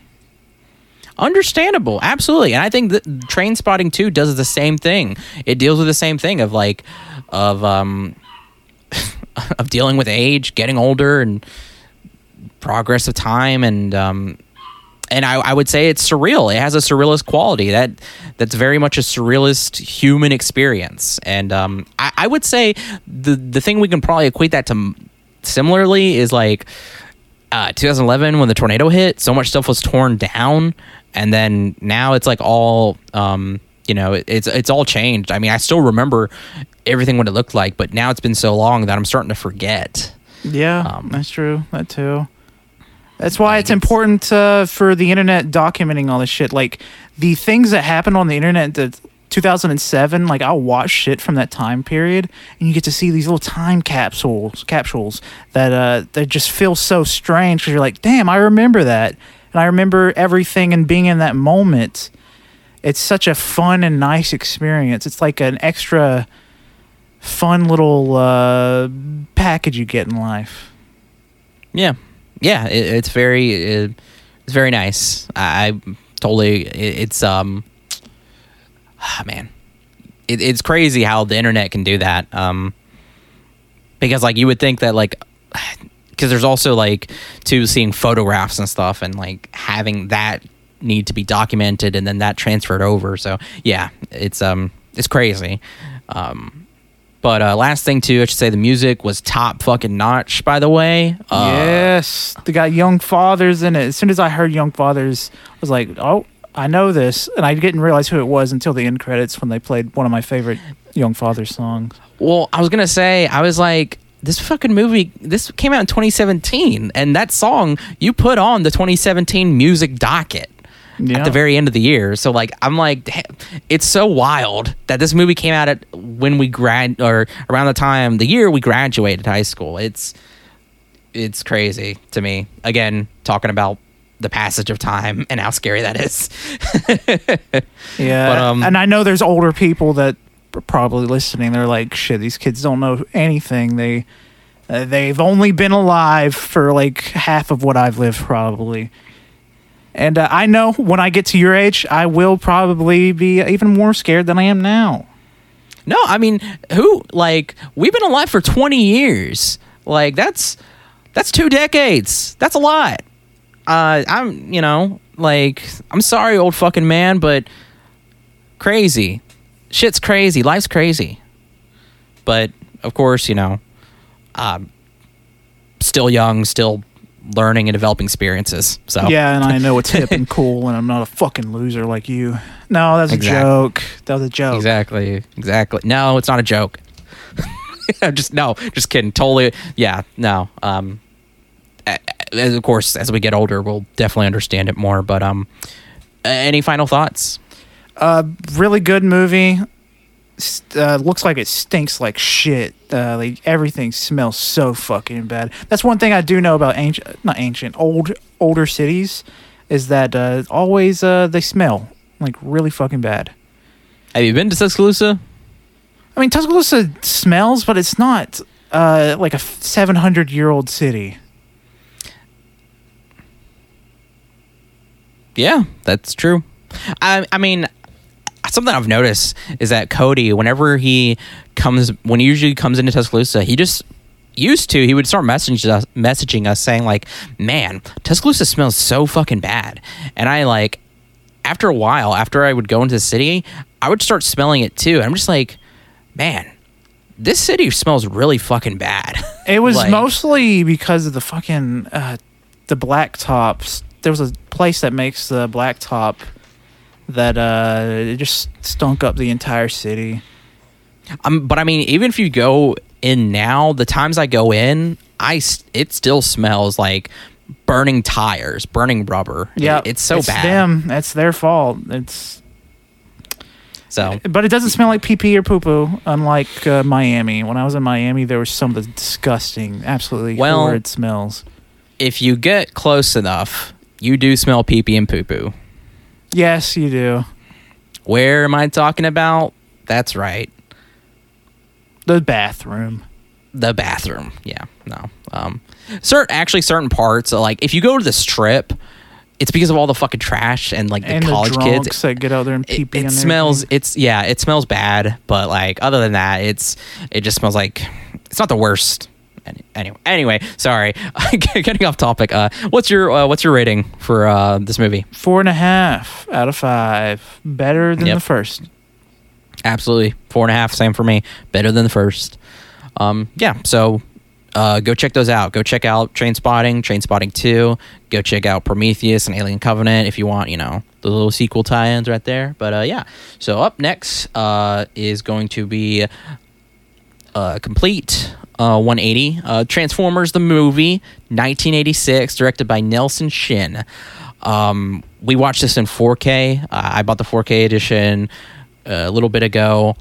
Uh, I've been saving it because I want to show Colt this because Colt had like never seen this before, and um, like this was um, Transformers has been like a huge part of my childhood, and like I remember I I rented this movie from Movie Gallery, uh, like at least like three times to rewatch it because I just loved fucking watching it. And then at some point, I I found the whole thing on YouTube, so that's how I'd watch it. Um, and then eventually, I was like, I gotta watch the show, so I watched like everything um, leading up to the movie. I just watched it on YouTube because that was when you could just upload whatever to YouTube, and um, yeah, so th- I was very excited to get his impression. But brief synopsis. No, but I was um, going to say uh, that uh, you had the this cartoon Transformers. You had that. I had the live action one with Linkin Park doing the soundtrack. Uh, that's and it's, the fun thing about Transformers is it's the first movie I saw in theaters. So I hold Transformers very dear to me. I mean, I didn't dive into the cartoons, but I sure as hell loved the uh, live action, even though they probably don't hold up as well as the as I my brain thinks they do. it, uh because uh yeah so i like spe- so kind of sorry um before we do the synopsis um i had watched transformers g1 i'd watched um transformers energon uh transformers armada i'd watched beast wars um literally all of it i loved i fucking loved beast wars i don't care about the bad c uh bad cg uh, or 3d i don't care um let me think. Uh, Transformers animated series. I fucking love Transformers. And then whenever the Transformers movie came out, I loved it too. And yeah, I've always loved Transformers. Um, I I don't really know how well they hold up either because it's been a bit. Uh, Bumblebee was cool though. Bumblebee came out in 2018. Yeah, so- Bumblebee was really good. I, I I want another Transformers live action movie uh, done They- right. Done right. not done by Michael Bay. Michael Bay, you're done fucking done. Go, get out. Do you're something done. else. Go blow up C four in a desert or something. I don't Make know. another ambulance movie. Ambulance was fine. Go do that. But um, yeah. So anyway, uh, this is taking place at, like from the show Transformers Generation One. You don't really need that show to kind of understand what's going on. I mean, um, it's Autobots versus Decepticons. Uh, Decepticons have taken over Cybertron. Autobots went to Earth. They set up a base there. There's a constant battle between them trying to t- take back Cybertron, trying to keep the Decepticons from taking over Earth. Um, now with this, uh, they want to take back Cybertron, but now there's a new enemy. It's Unicron, a planet-eating uh, transformer. He he transforms as well. Voiced And, by um, Orson Welles, which I thought was pretty crazy. Yeah, uh, it was, and um, yeah, it was. Um, and it, it's it's just that it's them trying to stop the Decepticons and stop Unicron. And um, uh, yeah, what uh, what'd you think for uh, first impressions? I th- thought it was fucking sick as shit watching these little dudes beat up each other. I thought it was wild that uh, Optimus Prime dies almost immediately, considering he's the leader, or he was. Yeah. um, yeah, no, I, I was um, I was so excited because um, this is like it's a kids movie, you know, for toys and everything by Hasbro, but like anybody who's ever seen this knows that how traumatizing this was. I think I've talked about this before. Me and me and Pat both. It's just it's a brutal fucking movie because like at first you get in this cool like robot animations and stuff you know uh, a planet being eaten like okay that's kind of all right that's serious but not that serious okay? Um, but then later like uh, we we get to see our classics. We get to see um, ratchet ironhide um, prowl and i think the other one the first one to get killed i think his name is Brawn that's his name. Um, we get to see them, and then the Decepticons attack, and we're thinking, oh shit, like we're gonna have a little fight here, and um, uh, they murked them. They fucking killed Yeah, them. They're dead. They're permanently dead. They fucking took them out. It, it- there's a someone that gets brought back later that I thought was weird. How they have these other Transformers get immediately murdered, and they never come back. and and that's what I was telling Colt is that like so the original show like Transformers they would get like beat up. I mean they would get literally dismembered but you could put them back to part back together. But like in this first part uh they like Brawn he gets shot in the shoulder and then just fucking explodes. Um they just shoot him to bits. And then uh, they shoot Prowl, and Prowl's insides like melt, and all the smoke comes out of his fucking head, and it's like it's like what the fuck, and then they shoot the shit out of Ratchet and Ironhide, and they they fucking kill him, and um, uh, Megatron blows up Ironhide. It was it was wild, um, like uh. it- yeah, um, sorry, I'm trying to look up this uh, quick thing. Um, he's got so cold about this. Um, no, fuck off, Apple Music. Give me a second. Give me a second. Give me a second. Cut this out. Yeah, uh, there was a um, Den of Den of Geek remembered it as the Great Toy Massacre of 1986, which traumatized a gen- generation of kids with a string of startling deaths, but also a milestone in animation history. And it was a milestone. Uh, animation, in my opinion, still holds up. Uh, what about you? Yeah, 100% holds up. It was beautiful. It uh animated by Toei. The whole movie I was like this has to be had to have been animated by a Japanese studio cuz it was giving me uh, very much so 80s anime, uh, very uh, Gundam Zeta type stuff. It was uh and it was it was Toei animation. Yep. Very good, very high quality stuff. Yeah, I, I again I agree. Um, it's been so long since I've seen this, so uh, it still holds up. Uh, I everybody was um, you know you get those like those tropes because th- there's um there's like those goofy cartoony moments with like uh, Sludge, the long necked dinosaur. He um he gets hit by Devastator and his eyes kind of like uh, they're still up in the air when he gets slammed, and then the eyes come down with him after. Um, and then like you see a lot of the Decepticons and Autobots, their um, their character models are reused. So like, um, because like there there's a moment in there where they're thrown out into space, and you think, okay, these are the Insecticons and the um the Starscream triplets or whatever, eh, and they pop up later all the time because uh, they're just reusing them. And um, but yeah, no, seeing uh, everybody transform and the movements and the action, it it still holds up. It's still great. Um, uh, voice work, Orson Welles being Unicron, still just mwah, chef's kiss. What do you think about that? I thought the voices were very good. Uh, there were some voices in there that I still recognize in doing uh, voice acting. I think, or there's people that are very good at mimicking their voices. Yeah. um yeah, no, all the vo- all the voice work was really really neat. I mean, um oh gosh. And there was like, you know, your usual like uh, tropes of um one-liners and Springer specifically is like, "Ah, I have better things to do tonight than die," which is still good fucking shit. Uh Devastator's voice though whenever so like, oh man, the voice work. Like I mean, I'm sorry. I it, it's so good. I love it so much with the with the kind of um synth synth to it. it it's so cool. Um, yeah, no, uh, still just a great fucking movie. Um, Yeah, the Dinobots, they're probably my favorite of the characters in this movie because they're just so like uh, animal brained. And they're just like, yeah, Yeah. give me, tell me more stories, uh, Grandpa Kup. Which that's More the first time I've ever heard of Kup, and what a fucking weird ass name. Uh, Grimlock's the best. I need, I need that Transformers of every single Dinobot now, and also I need them to not be fifty dollars. yeah, no, uh, Colt immediately after this it was like they're trying to like being a kid back then trying to sell me toys.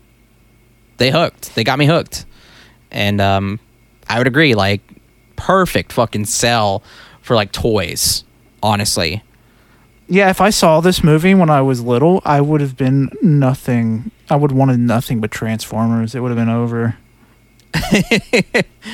I yeah, um I have so many fucking uh so like the other day oh sorry, no, this was months ago. I was going through a bunch of my old toys. I have I got a ton so to give you an idea of how much I loved the Michael Bay Transformers film, I have so many fucking I think I have almost every Transformer from the first movie. Um including the comics. Uh like I think I have everybody except for Megatron. Um, God, so many toys. But then I was like, okay, what about my older Transformers toys? Because I had some from Energon, from Armada, and um, the Energon ones still hold up. But uh, let me tell you, man, the ones from Armada, uh, I was I was trying to transform some of them, but um, literally their parts just f- crumpled apart like uh, not turned into dust, but just turned into little bits. Um, completely just came apart. It was it was crazy because I remember playing with these toys so much, and now going back through them, it's like they're they're just not they just can't hold up anymore. Can't handle the grown man's power. I guess when you're little, you weren't strong enough to break these little brutal babies. But now you're a grown man. Now you can break all of them. I don't want to break them. It made me sad. Yeah. um but uh yeah no uh i uh fucking the scene where um the, the um autobots battling uh in autobot city with the decepticons that was still cool as shit. Uh unicron going ape shit uh dinobots fighting. Unicron transformation was sick too. oh yeah. I forgot how crazy cool that is just that whole sequence. Uh, oh, the sequence where Megatron's been getting turned into Galvatron. I love that. Uh, th- those voice lines between him and Orson Welles are just fantastic. Some of the best like lines and voice work, in my opinion. St- I, I can never get out of my head this whole that whole transformation. Um, oh yeah, Starscream gets murked, so like rough. Uh, turns Yeah. to dust. He gets he get, turns into King Starscream for ten seconds and immediately gets killed. Uh, they released a transformer of him. It's fifty dollars as well. Which God damn it, it looks so cool, but I'm not comfortable with that. especially for somebody this type of the character who's only in there. It's so funny because literally that's the last time you see Starscream. Yeah. there's, there's, uh, there's, yeah. Um, it was. I that was also a funny scene too because uh, he was like, "Megatron, is that you?" And he's like, "Here's a hint," and then immediately kills him. Like, perfect. Um, oh gosh, the the scene where they're on the junk planet with the um, Junkions. Uh, the way they speak, uh, they're Australian, but at the same time they talk with the TV. Uh, I forgot that once they make friends with them, they just randomly have a dance number. Um, Even though their fucking leader just got destroyed right in front of them. Ultra Magnus was com- was just. This is where I'm like, huh, because he was the way he was destroyed was that he was destroyed perfectly enough that they could put him back together easily. And I think that's the only requirement is that if you're a transformer and unless you're like dismembered perfectly, um, you can't come back. I don't know. I mean, the death of him was, it looked like it was the most brutal, the most explosive. Uh, but no, he's fine. He got brought back. Yep. And um yeah. Um oh gosh, I'm trying to think what else. Um yeah, no, it, it, it's just a cool little animated flick. Uh, I, I've been wanting to show Colt, like I said, this for a while. I've been wanting to wa- rewatch it for a while. We saw it in 4K. It was gorgeous, and uh, I'm glad. I'm really glad you liked it, Colt. I'm glad we watched it because I want to watch the actual uh, show now. Even though I know it's leaned, it's a heavily kids thing, I, I think it'd be fun to watch. Okay, wait a minute. I just remembered. I forgot about this, but it's so. It was so like um advertise it was so much advertised to kids yet they say shit in the movie Yes, just randomly they do. that made no s- i forgot about that that made no sense uh, but to be fair, it was moments where they're like they. I think it was uh, appropriate for the situation. Yeah there an entire the moon they were on was being eaten and he was like shit like okay but like also too then there was a part where they're about to be melted and digested and he's just like it's like oh god like didn't use it then uh yeah so um but uh what what was uh what was your rating Four and a half. That was a fun time. It was like an hour and a half, and it flew by. It did. I forgot how much like happens in such a short um, amount of time. But yeah um it was four and a half for me as well. I loved it. So yeah. All right on to the next movie. Here we go. It is pink flamingos 1972 directed by john waters. Why don't you uh, why don't you talk about this movie Colt? This is a really easy one to like give a brief synopsis of. Really, uh, it stars Divine as Divine, and uh, let's just say Divine is known as the nastiest person uh, in America. I think is that just or just the nastiest person. Period. And uh, there's someone that saw the paper with her on it, and she's like, "No, that can't be. I'm the nastiest, and her and her husband are. We're the nastiest people." it's uh, filthiest person alive filthiest person alive. And they, they said, no, we are the filthiest people alive. And uh, the movie's pretty much them going back and forth, uh, saying that I'm the filthiest, doing some of the most disgusting thing you've ever seen. Uh, th- that's it. That's the entire movie. But we can give you some details about it, I guess. Uh, the, the couple, their whole thing is uh, when you first meet them, they have an adoption agency. Jesus Christ! Oh my god! I don't know what I don't know what to do because I know I know Pat and JoJo they had to talk about this for their John Waters episode, but like what do we like what do we say? you know what? We can still talk. Uh, they have the adoption agency where they kidnap and rape women, and then they adopt. Well, they, uh, they they give up those babies for the people. Well, here no, let, let's be more specific. Uh I you know, I don't know why I said that. Uh I feel like that's pretty specific that I got. Well, well, no. Well, what they do is they kidnap these women. They have their butler Channing rape them, and they give the babies to adoption to lesbians. Yes, yes, yes. Because at the time, uh, uh, f- f- fucking John Waters, his mission was to create movies that are super disgusting to the everyday average person. Yeah, garbage, cinema, trash, stuff like that. Yeah. And uh, so in this movie, this is of the ones I've seen. I haven't seen all of them. This is the most disgusting movie I've probably ever seen, but in his catalog, I've seen. Because Jesus Christ, he goes all in. Uh, there's a scene where the oh my god, uh, there's a scene where Divine and her son break into their house. The people that said no, we're the filthiest, and The marbles. the marbles. And they start licking every single surface in their house, starting with their bed. They're like, "Oh, this is their sex dungeon. This is oh, we're gonna start licking all of their bed. Just keep in mind, it's their son." And they start licking all of the stuff. They go into the kitchen, lick all the furniture, the, the plates, the, d- little tiny uh, cows, uh, decorations. Oh my god! And then the son, t- she just start. Divine just starts sucking her son off. That- that's what happens. Okay. every time we talk about every time we talk about this movie with them, we try I always tell Pat and Jojo like, no, no, no, don't talk about spoilers. Colt's here. Don't talk about spoilers. But whenever I do talk about them without Colt, we never mention this because this is like out of everything, this is like for some reason the one thing that sticks out of my head is like they're just doing this and then out of nowhere, Divine's like, I I uh I gotta uh I, I don't I don't know if I want to finish this sentence. Uh like she wants to give her son the greatest gift A mother uh, could mother give. give Jesus. Jesus. And he it's just it is soft and it's just oh my god. It's bad. It's like we see it. We we like it, Divine is sucking his dick.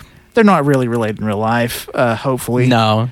Uh, but like it's still it's still in the context of the story it's like what the fuck. it's really it's really gross. There's a scenes where one of the marbles is flashing people in public with a long sausage wrapped around his wiener. That's very weird. Yep. Uh, there's a part where they're um the marbles are having sex and sucking off each other's toes. For a long time. That's like a 10 minute scene of them just sucking each other's toes. I forgot how much sucking of toe happens in that scene. It's so long. I think I clocked out whenever I was watching it because I was just like, man, they're really sucking their fucking toes.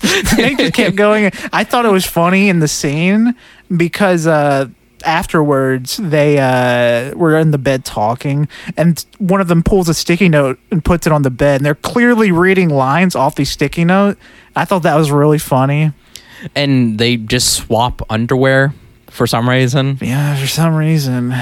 Um, I, you know, and we were watching. it, I was telling Colt like we were seeing disgusting stuff, and I was like, Colt, it gets it gets wild. It gets even wilder. Just It keep does. watching. It it keeps going because like when it starts off, it's like, um.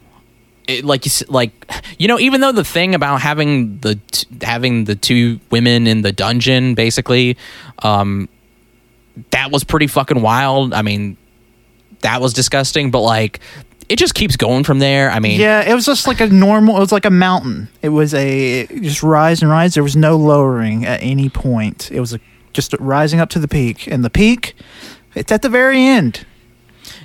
uh oh my gosh there was also the scene where uh divine's son um Oh my Was- god, I forgot. was yeah uh was having sex with cookie one of the uh his date or whatever and um for some reason he had to put on a show and have a chicken And she's clearly the, the actress is getting cut up, like straight up scratches all over her stomach. sorry if, if I if I sound so like slow right now. It's just because I'm remembering it and I'm just like why? Uh, because that was an act like so we know that was an actual chicken that was killed in that scene. Yeah, Um, there was a lot of blood. Uh, yeah, it was. It I will say for though, so long too. I, I will say though, as soon as we saw the chickens, like before this, Colt was like, I know something happens to that chicken. And I told, I looked at him like, don't get attached to those chickens. Do, not, get attached. Do not get attached to those chickens because Jesus fucking Christ. Um, there there's one part of the movie that is gross but it's probably the least gross thing in this movie and that is edie uh, the mother she's kept in a baby cage and fed eggs. The whole movie she's like oh i love eggs. Can someone please bring me some eggs? Is the eggman here today. Has the eggman been by? Uh, and she just loves eating eggs. Hard boiled or hard boiled uh, scrambled sunny side up. Any way you could you could she, she eat them loves eggs. and the way she eats them is so disgusting. It's now I will rough. I will I will say Pat every time we talk about this with Pat Pat's like he's like that is the most disgusting thing in the movie. no, it is And I'm like- gross, but I'm like it's gross but nowhere near what what else happens in the fucking movie especially at the very end.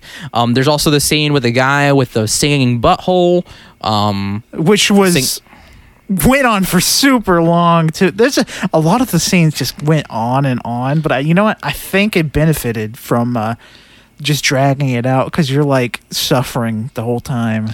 you're making you're I mean John Waters is making you look at it, which I think is like his point. Um, yeah, it was also done to this uh, to the sound of Surfing Bird, which Uh, is which is cool. Um, I guess. uh, uh, uh, well, uh, we're, running out of, we're running out of. Uh, we we might as well get to it. The, I, I, I, yeah, I, we'll just go. Let's just go ahead. the final end of the movie scene. It's uh, Divine walking down town with uh, her son Cotton. Her son, I can't remember his name, and uh, friend Cotton. Yeah. They uh do you hear the song Who's that little doggy in the, Doggy in the window? It's a fun little jingle that you love to hear. And they see a tiny I think it was a poodle taking Something a dump. that. it was Taking just a- taking a little poopy. And, then and there's a narrator that's like divine is the filthiest person alive and here is her proving it or whatever And this is real 100%. Divine gets on the ground. Rise, the dog still pooping, grabs the poop in her hand and puts it in her mouth and chews and chews and chews, showing it in her mouth. And uh, uh, uh and and uh and uh swallows it. And that's when the credits roll. and the thing is too is that she gags she gags too when doing it and it's just like man you didn't have to They had But to be on some like serious drugs to do this stuff. Like, there's no way a sober person could do something like this. This is Jesus Christ. Um, yeah. So uh, this is. Um, uh, I was Pink watched- Flamingos.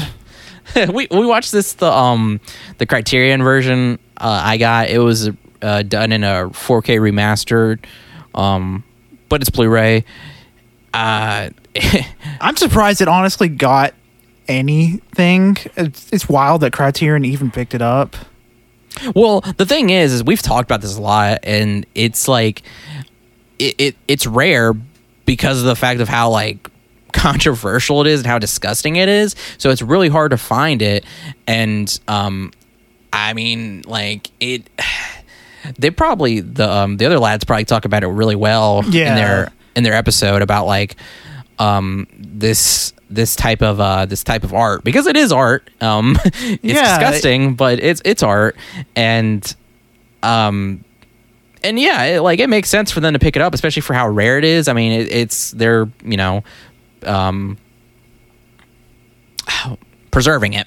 Um also too i like how in the very beginning it's the Li- National Library of Congress, like I just like the stamp of approval from them. Yeah. like yeah okay um yeah and i mean uh, you know i whenever as soon as it was announced i was like i gotta get it because it's such a hard film to watch um and find. So yeah i i really uh i really do think it's like one of my favorite movies in my collection. Um and it, it's my favorite waters film. I've seen quite a bit now and um yeah um, I'm with you there. It's my favorite too. The second is uh, probably Poly uh, Technique. Is that the one we watched last time? polyester Polyester. That's a Polytechnique. Something else. Uh, but yeah, great movie. I gave it four stars. I I still um I still sit on my uh, four stars as well. My second favorite is probably Multiple Maniacs. That was a fun movie. But um yeah. All right. Uh, next up, finally, last movie we watched is uh, Prey. Came out uh how long ago? Like uh it came out August fifth. We watched it the day of release. oh yeah okay. Um directed by Dan Trachtenberg.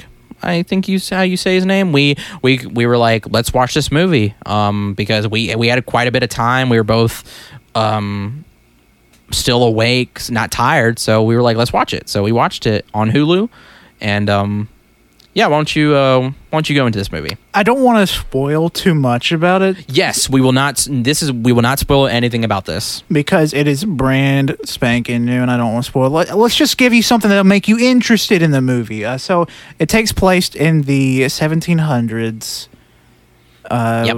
And it's the main character is an, a native girl. I can't remember if she's a kid. Is she a kid? Um, I know she's the like- she's a- actress is a woman. I just She's a young woman. Um, it just it just says she's a young woman, Comanche warrior. it's a young woman Comanche warrior that uh, is trying to prove that she's more than her role as a traditional woman in the culture.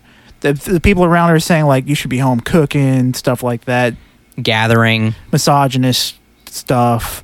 Uh, Yeah. But she wants to be out hunting and actually sh- proving that she can be useful, and uh, she does uh, throughout the movie.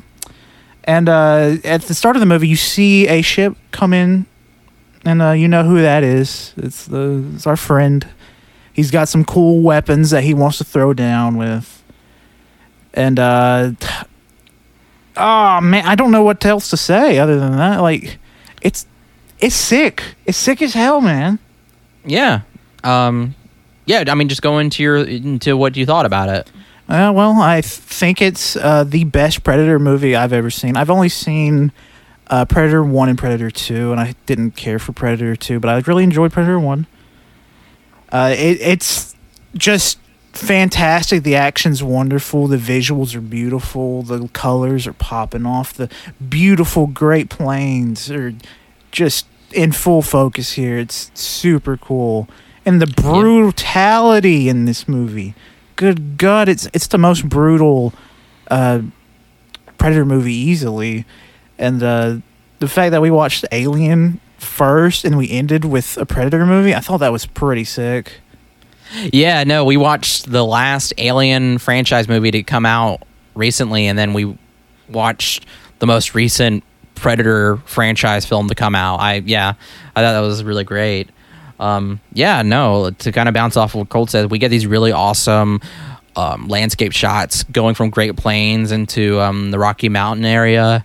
Um, just awesome just action and fighting i mean really like she's a very skilled warrior and um like colt was saying she wanted to she wanted to prove her, her usefulness but in a different way in a in a more of a hunter way that like she is just on their level that she can survive and be just like the men. And um it was so it was so cool. So really it was really good.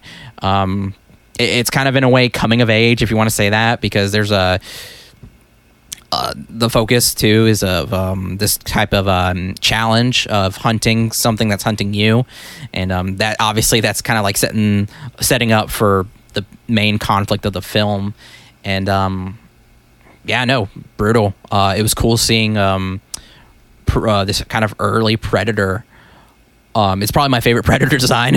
Uh, yeah a hundred yeah. percent this is my favorite predator design I, I, the it was uh since it's in the past this predator has some not as advanced weaponry as the one we have uh, in the later movies Yeah, I w- but it's still so fucking advanced.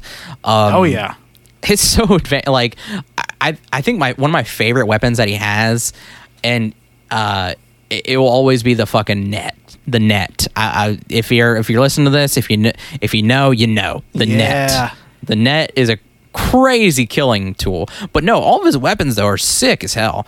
And um, oh man, I still can't get over the like you said the brutality of seeing this like huge fucking alien just go so physical with fucking like um I mean people and animals it, it was it anything was, with a weapon. He just loves to killing. The, I I don't know the full lore behind Predator, but I'm assuming like his their whole race is their goal is just to be a, the ultimate warrior and fight uh, as many things as they can.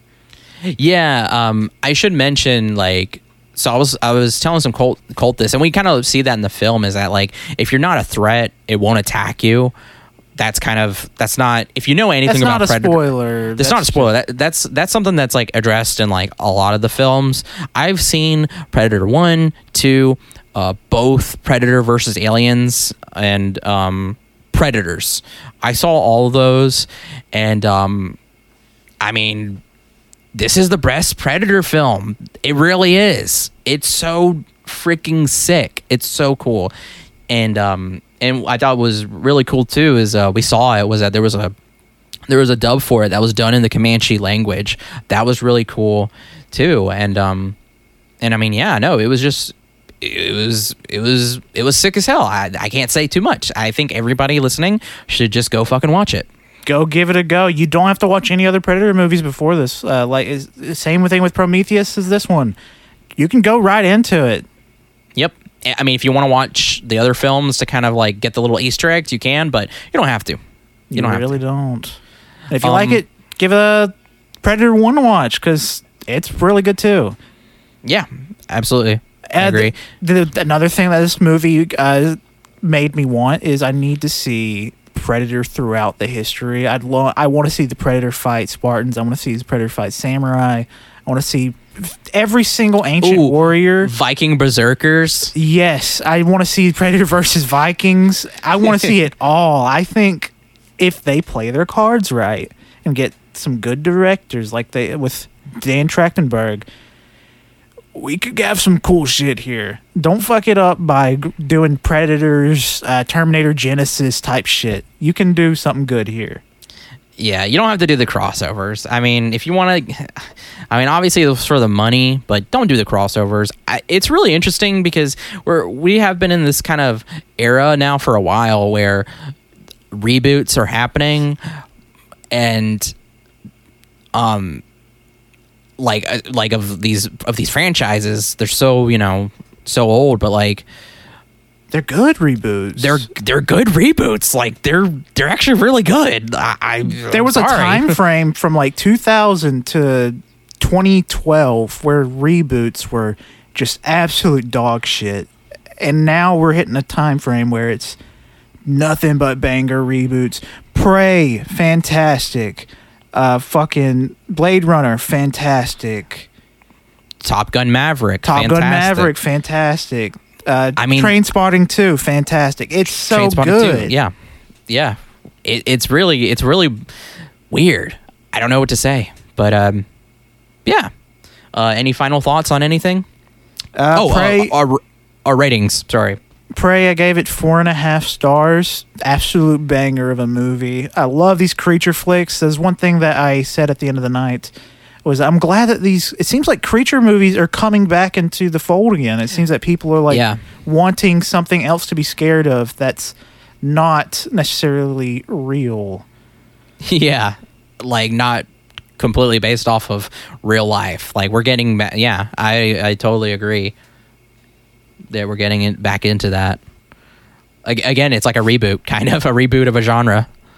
And I'm so glad it's happening because I'm totally here for it. Now all we need is zombies to come back. Uh, I know a lot of people hate them and they're tired of them, but uh, fuck, what was it called? The World War II zombie movie that Overlord. Overlord. that was Overlord. something good right there. That was sick. That was sick. That was kind of a little, yeah, a little reboot of a zombie genre, kind of.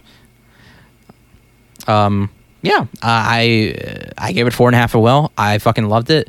Um, one of the one of the better m- movies of this year, actually. I would uh, I would say that. A hundred percent. Was a surprise, huge surprise.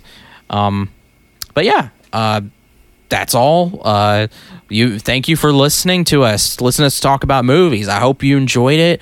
Um, go check these movies out. We we recommend all of these movies. Um, if you can find, I mean, if you can watch Pink Flamingos, obviously. Uh, word of warning, uh, trigger warning. I'll just say everything. Um, Everything, everything bad you can think of is probably in that movie. Yeah. It's it's a rough watch, but uh, if you know you have the mental capabilities, uh, I'd say give it a go. because it, it, it's stupid and fun and art and you know I know we that. described a bunch of horrific stuff, and we're saying that we love that movie, and it's one of our favorite John Waters movies, stuff like that. I know that sounds really bad, but ah, it's it's strange. It's, It's- uh, John Waters' intent is not evil. He is Abs- a carer for the the the small, the beaten down people. the He's- fringe kind of like not fringe in the sense of like bad fringe or anything, but like yeah, like like Colt said, kind of like the the beatniks. I think is a word he used as well. That's like a very old term, but yeah, yeah, the downtrodden of society, stuff like that. Um, and I mean, and I was telling them too, uh, when it comes to Pink Flamingos and all of his works, when I watch it, I don't think like, oh yeah, you know, this is really, really awesome. I love, you know, like I, I see it as like, like I said, it's like art, art. Sorry, uh, art. The that is uh, subjective and um, it's just fascinating. This this garbage cinema. This seeing this and like the process of like coming up with this and doing it. Like I don't know. I just, I just think of like it's really crazy. But um yeah. Um You Any more final thoughts? out. That's it. Yeah, I'm, all right, I'm all right. tapped. all right, again, uh thank you for listening. You can follow us uh on Twitter at AYCH podcast where we tweet. Uh, you can listen to us on SoundCloud, Spotify, iTunes, Google Play, Overcast at All You Can Hear. Subscribe, please. Leave us a rating, feedback. Let us know how we are, uh, what you want to see from us, uh, or hear from us. Um, we do look at it. We do appreciate it. Uh, you know, to help um, make us put out, uh, help us put out content that you like and that we like, obviously. But um, thank you again. Um, follow us on Instagram at AYCH Podcast. Uh, follow us on twitch.tv slash all you can hear. And you can find us on YouTube at all you can hear as well, where we have a bunch of our VODs stored there of past streams and stuff like that. Um, but uh, yeah, thank you, thank you, thank you again for listening. All this movie talk. Um, I'm Winslow. You can follow me on Twitter at Winslow Wilkie. You can follow my art Instagram at World Winsy. You can follow my Bookstagram where I talk about books, uh, Winslow Banters. Go to my store, uh, worldofwinsy.bigcartel.com. Um, the link for that is also in my link tree, which is in the bio of my accounts. Uh, I sell prints and stickers there. I'd really appreciate it. Thank you, thank you, thank you. My name Colt. Follow me on Twitter at ColtD00. Thank you for listening. Uh, do me a favor, go look up alien designs from the alien universe because you'll have fun looking at those little creatures, those little bastard creatures. well, yeah, that's it. Yeah, little goofballs. All right, bye. bye bye.